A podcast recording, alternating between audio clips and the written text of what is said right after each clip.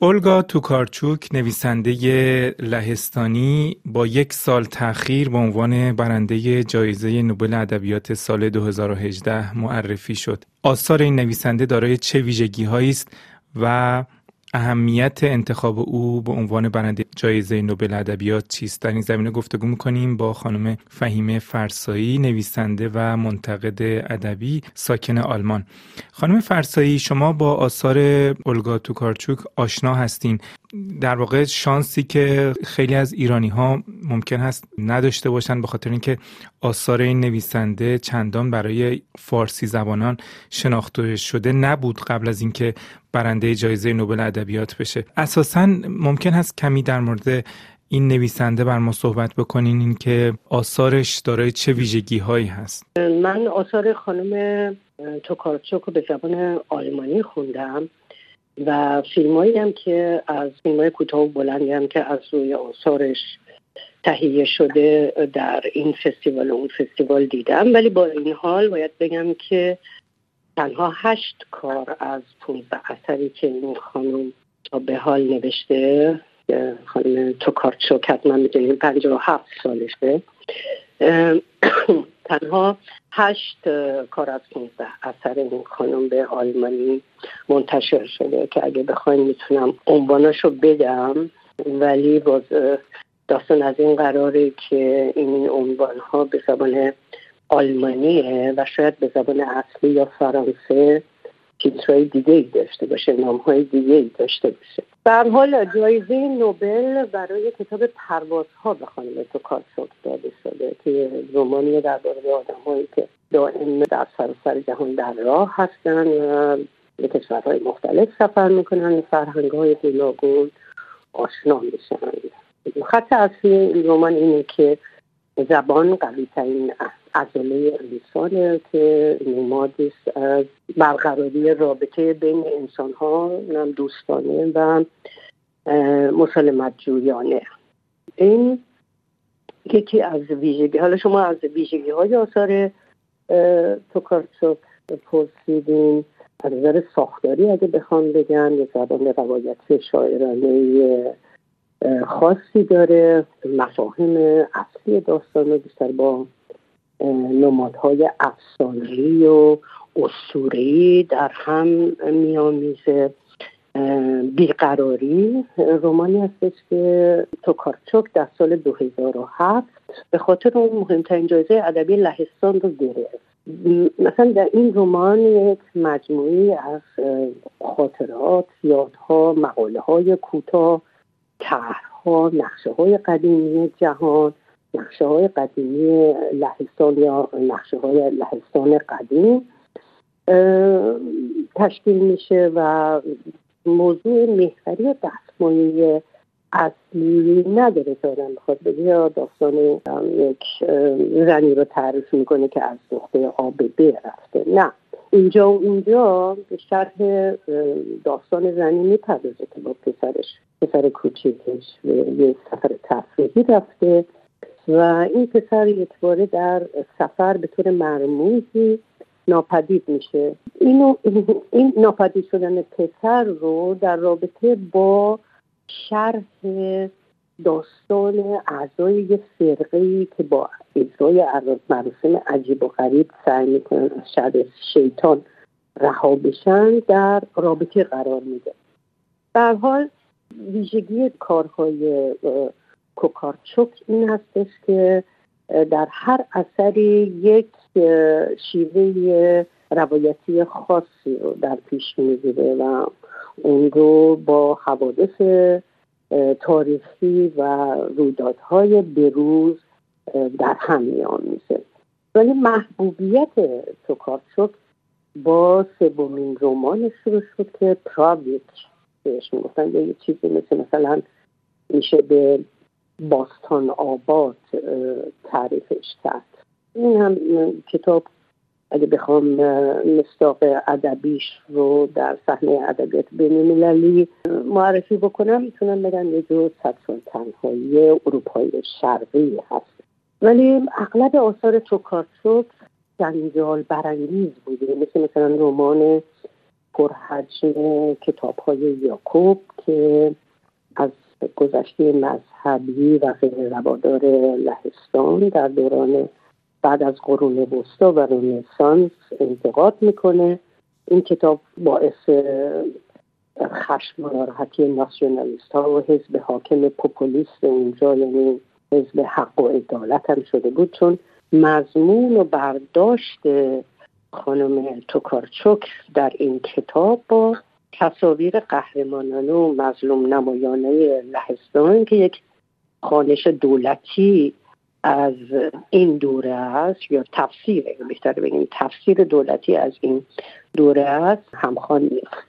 خانم فرسایی شما بهتر می‌دونید که اونطور که در زندگی نامه توکارچوک می‌خونیم این نویسنده تحصیلات روانشناسی داشته و در واقع از نظر حرفه‌ای هم در این حوزه کار کرده. آیا در آثارش این تجربه کار در حوزه روانشناسی و روانکاوی مشاهده میشه یا خیر؟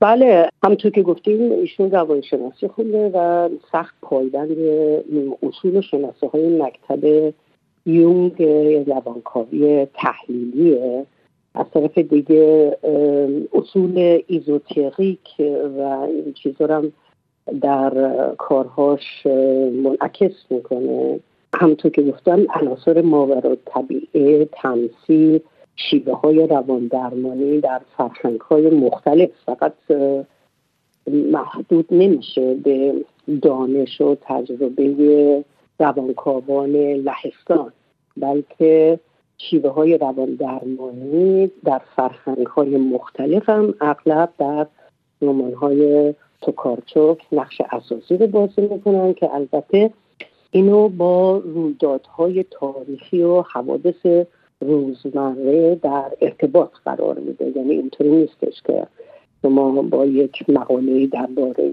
اصول مکتب یونگ مثلا روبرو بشید توکارچوک یک نویسنده زن هست و خب بعد از اون ماجراهایی که برای کمیته نوبل در سال گذشته پیش اومد خیلی ها انتظارش رو داشتن که نویسنده زنی برنده جایزه سال 2018 بشه.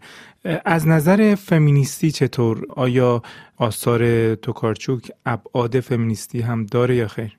البته می‌دونین که فمینیسم اصولا تعاریف گوناگونی داره نه؟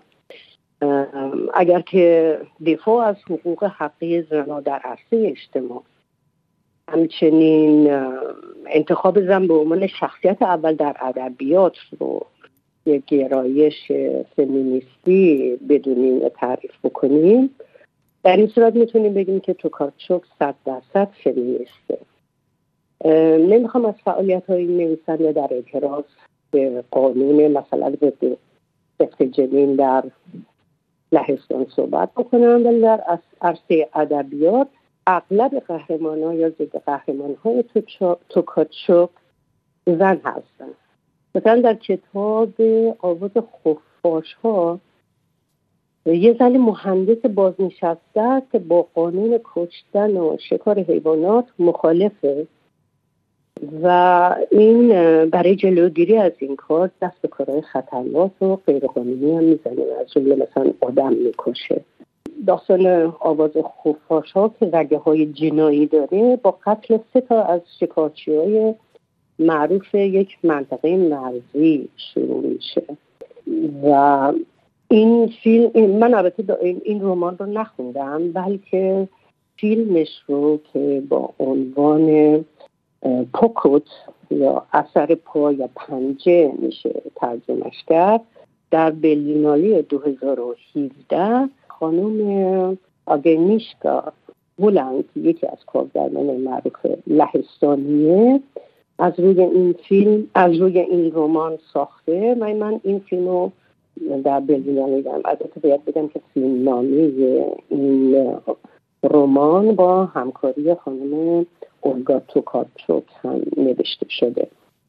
به هر حال این اینکه زنها اغلب قهرمان های شخصیت های اصلی آثار خانم توکارچوک تشکیل میدن و این بحثی نیست. ولی از طرف دیگه فمینیست بودن این نویسنده لهستانی پس از فروپاشی دیوار برلین در سال 1989 مطرح شد.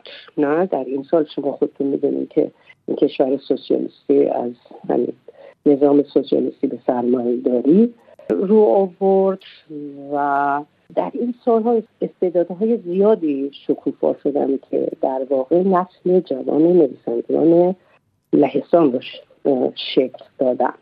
از موضوع هایی که نویسنده های لهستانی بعد از فروپاشی سوسیالیسم و اونها پرداختن یکی طرح فردیت در ادبیات لهستانی بودش.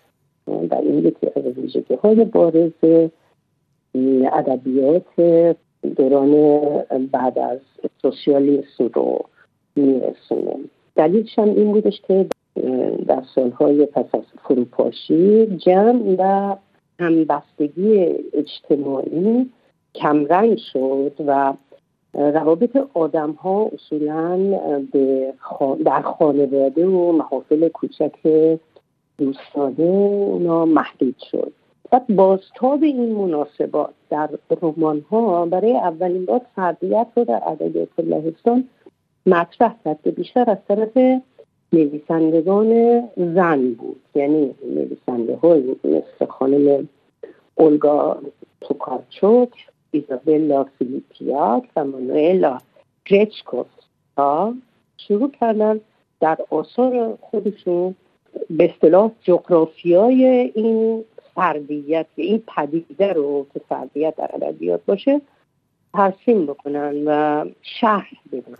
به عبارت دیگه سعی کردن که هویت فردی خودشون رو به عنوان یک زن تعریف بکنن. اونم از طریق پرداختن به گذشته خودشون به رویدادهای تعیین کننده دوران کودکی و جوانی و بلوغ خودشون رو که در چگونگی شگیری شخصیت های اونا تاثیر گذاشته مطرح کنن. البته تمام این جنبه ها تمام این نکته ها جنسیت و در چارچوب جندر فراگ بررسی میشه. به حال این موضوع برای محافل ادبی لهستان که سالها به دلیل خوندن و نوشتن ادبیات سیاسی سوسیالیستی عادت کرده بود که با انسان به طور کلی روبرو بشه که منظور از این انسان هم همیشه جنس مذکر بوده شوک بزرگی بود. یعنی انتشار آثار این نویسندگان زن با محوریت هویت فردی و جنسیتشون. در نتیجه اغلب منتقدهای رسانه های لهستانی که اغلب از نظر پدرسالانه هم دفاع می‌کردن نمی‌تونستن تصور کنن که حالا زنای نویسنده بیان خودشون و جنسیت خودشون هویت فردی خودشون رو به عنوان موضوع محوری داستان قرار بدن و مسیر ادبیات سنتی سالار این کشور رو تغییر بدن.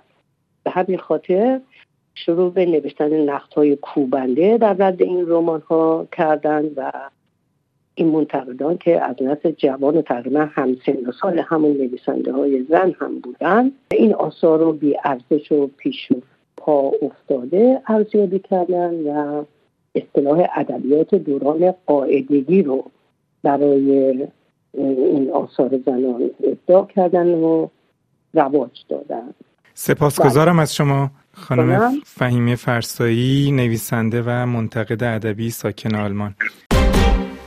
RFI